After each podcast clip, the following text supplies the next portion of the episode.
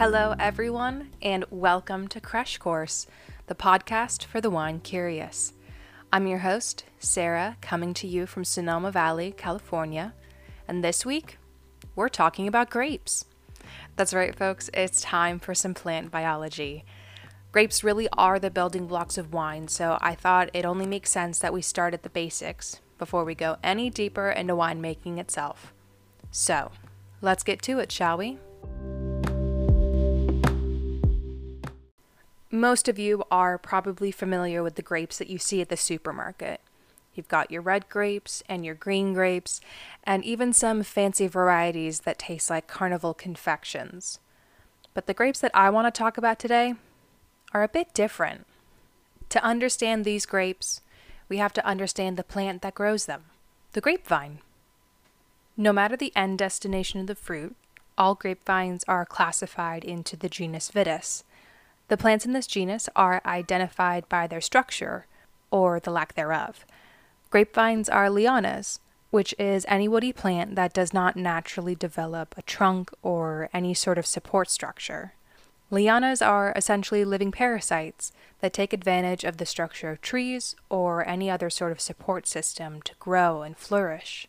Sure, you could leave them to grow on the ground all by themselves, but it would just become a mass of intertwining vines and leaves, and it really wouldn't do any good for the plant. Lianas are built to climb.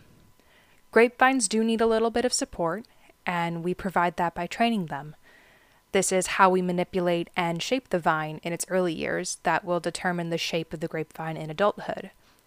If you've ever seen a vineyard or a picture of one, You've probably noticed that all the vines are supported by metal poles and wire. That's a trellis system.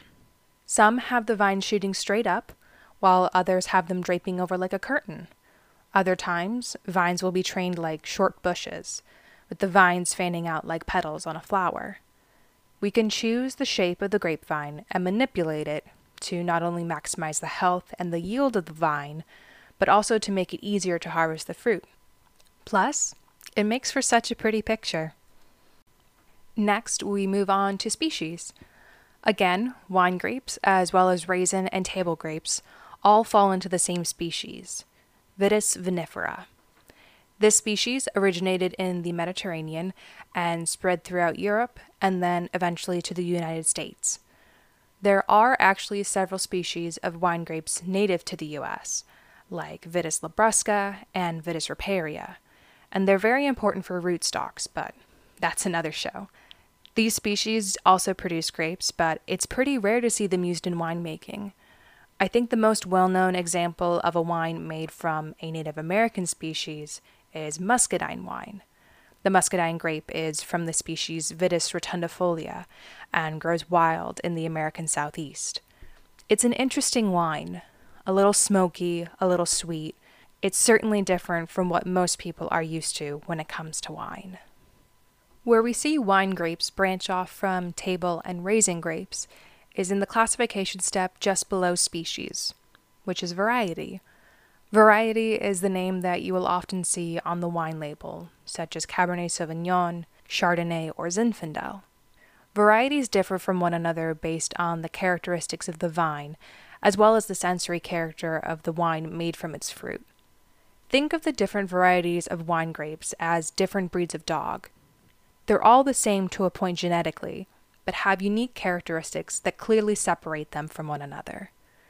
Currently, it's estimated that there are about 10,000 different grape varieties across the globe, but only a very small percentage of those are commercially grown for wine production. We're all very familiar with varieties like Chardonnay and Merlot, but I would bet that most of you haven't heard of Cioccolaina or Rkatsiteli. What keeps our selection of grape varieties so limited is a combination of tradition and consumer preference, which sort of feed into each other. For most of its history, California produced a wide range of grape varieties, since California was settled by a wide variety of immigrants. They brought the varieties that they knew from home and grew them here for their own enjoyment for decades, California was dominated by Spanish and Italian varieties, such as Zinfandel, Barbera, and Tempranillo, with a smattering of German varieties as well.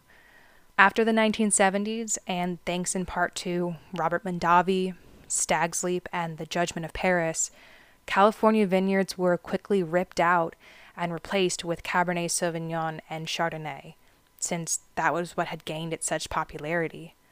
However, since the turn of the 21st century, we've seen more and more vineyards planting those original Spanish and Italian varieties. They grow really well here and produce such delicious wine. And we're also seeing some new and exciting varieties that have never had their chance to shine.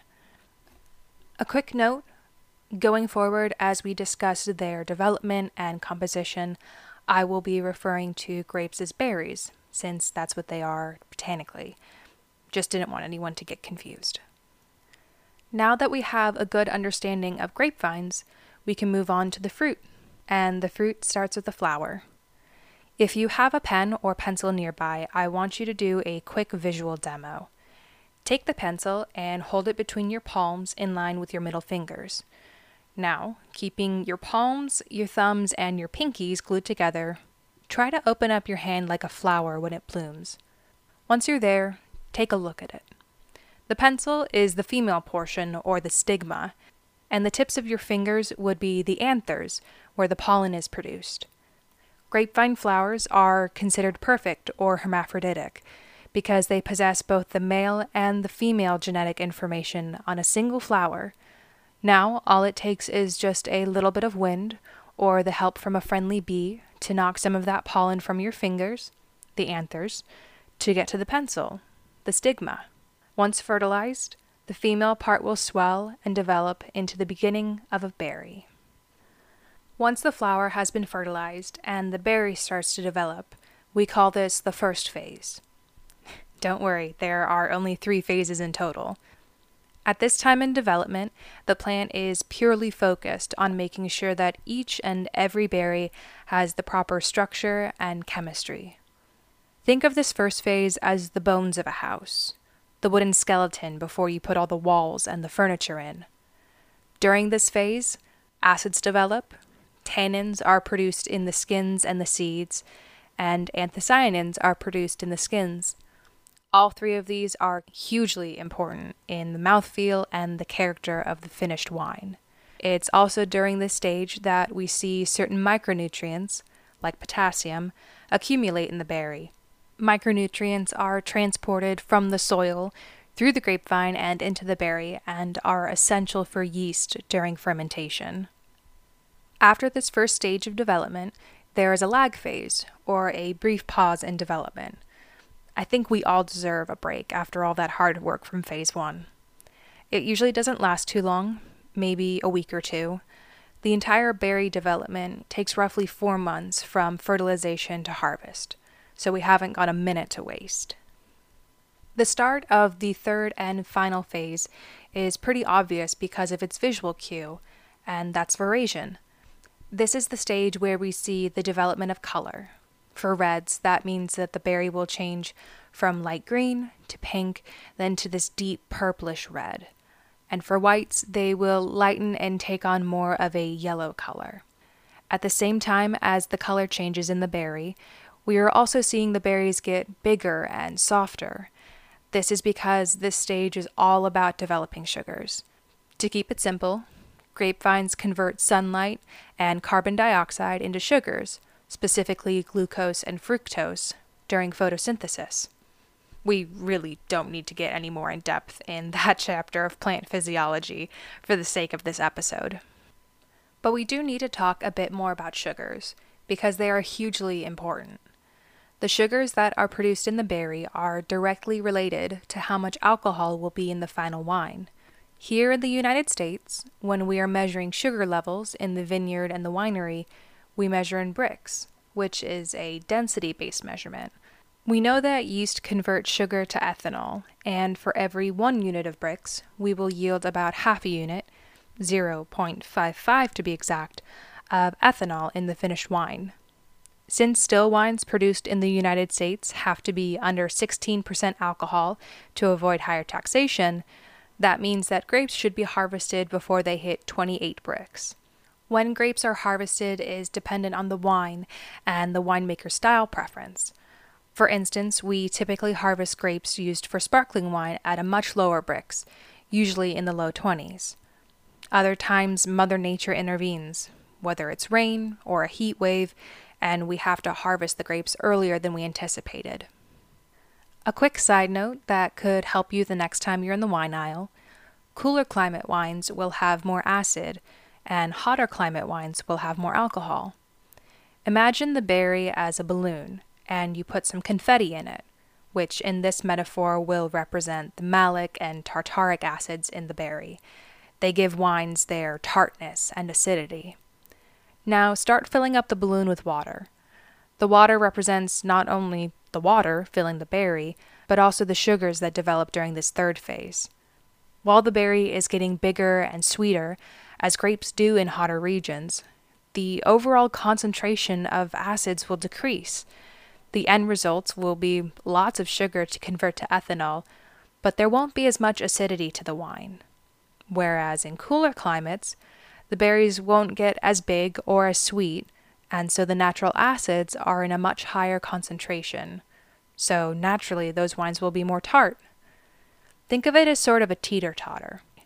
Lower acids means higher sugar and higher alcohol, while higher acidity means lower sugars and lower alcohol. So if you're a sucker for a tart white wine like me, I would suggest you look for wines from cooler regions like Oregon, New Zealand, and Chile. They sure do pack a punch. But how fast the grapes develop these sugars can be quite the calculation during the growing season. We measure the length of the growing season in degree days, which was developed by the late great A.J. Maynard. He came up with this concept back in the 1940s, and it basically measures the effective growing time during the spring and summer months leading up to harvest. While you may measure 100 days on the calendar, degree days may not be exactly the same depending on the weather. Degree days measures not only the hours of sunlight, but the heat of the day as well. Higher temps mean that the grapes will develop more quickly because the grapevine will be producing sugars faster. We see a steady increase in this rate of sugar production up to about 95 degrees Fahrenheit, which is where it plateaus. So even if it gets hotter than 95 degrees, the rate of sugar production will stay roughly the same. Here in the North Coast, we typically see grapevines flower in late February or early March, and after roughly four months of growth and development, we harvest the fruit starting in late July or August. One of the first things that I learned in my studies is that you can only make great wine from great grapes.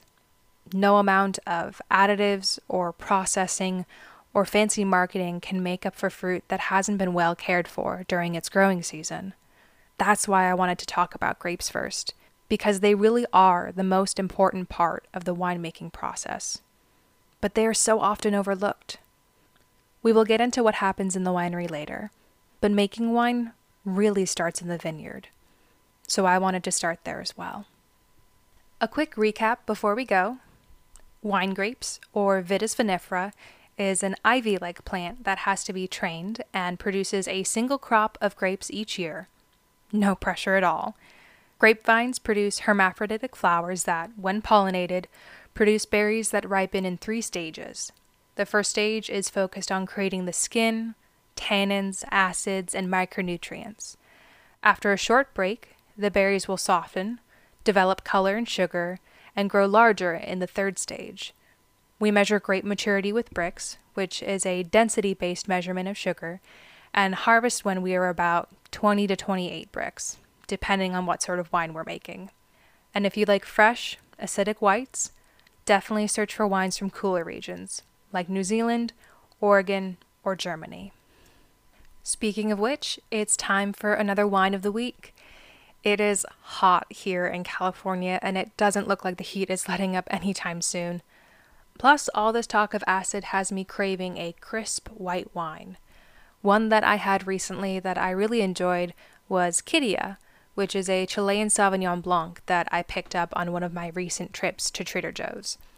I typically avoid buying wine from grocery stores there's just too much to choose from, and usually all the bottles are from big producers. The one exception is Trader Joe's. I have had to purposely avoid the wine section during my last few trips because my wallet and my wine rack just can't handle it. I promise this is not sponsored by Trader Joe's. I really do love their wine selection. I could go on and on, but today it's just about Kidia. Really fresh, crisp, sort of a lime zest feel to it, and plenty tart. It was light and delicious. I could and almost did drink the whole bottle by myself the last time I got it. Really phenomenal for its price, too. I think I may have paid $10 for it, so super affordable. If you are already a fan of New Zealand Sauvignon Blancs, then this is right up your alley. 10 out of 10 will definitely be buying again. Check out your local Trader Joe's for Kidia and see what you think. That's all for this week. Thank you so much for patiently listening to me geek out about grapes.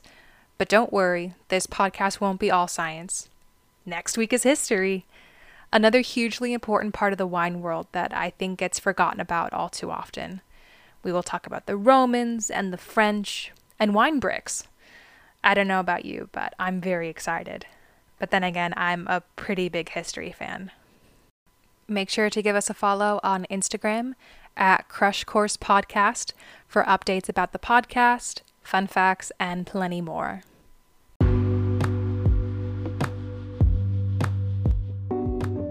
I'm Sarah, and this has been your Crush Course on What's in a Grape. Until next time, cheers!